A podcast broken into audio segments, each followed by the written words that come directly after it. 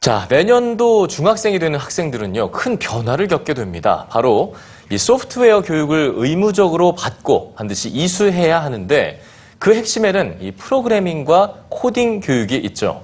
네, 우리나라뿐 아니라 전 세계적으로 어린이 코딩 교육에 집중하고 있는데요. 정확히 이 코딩 교육이란 무엇이고 왜, 또 어떻게 배워야 하는지 오늘 뉴스G에서 알려드립니다.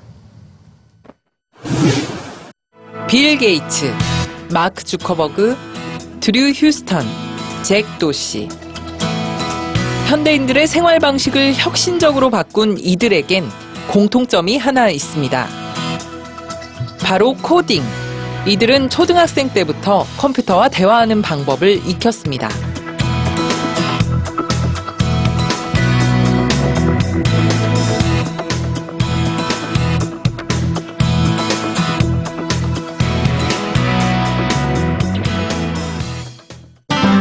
구글에서는 지난 6월부터 10대 소녀를 위한 코딩 수업을 서비스하기 시작했습니다. 아이들이 코드를 입력해 3D 프린터로 팔찌를 만들거나 음악을 작곡하고 그림도 그릴 수 있죠. 이게 모두 코딩으로 만들어낸 결과물입니다.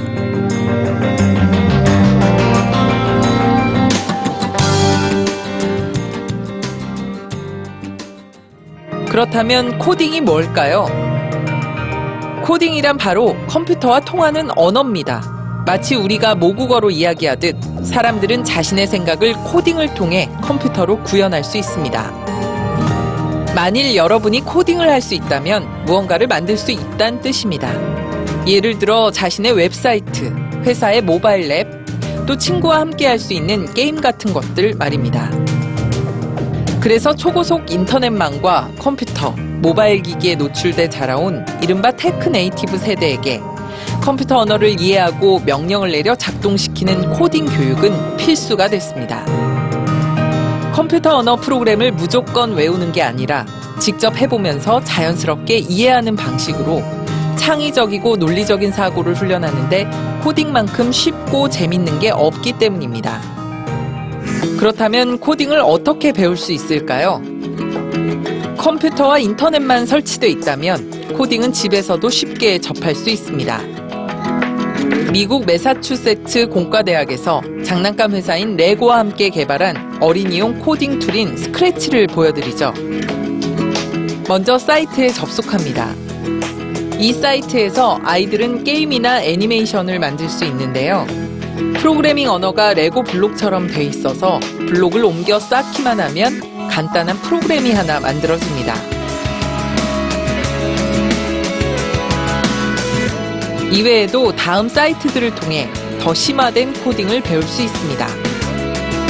인간은 도구를 이용해 무언가를 만들어냅니다. 소프트웨어는 내 머릿속에 있던 작은 생각을 컴퓨터를 통해 눈으로 보고 손으로 움직일 수 있는 결과물로 만들어내는 재밌는 도구죠. 여기에서 가장 중요한 건 바로 우리 머릿속의 작은 생각입니다.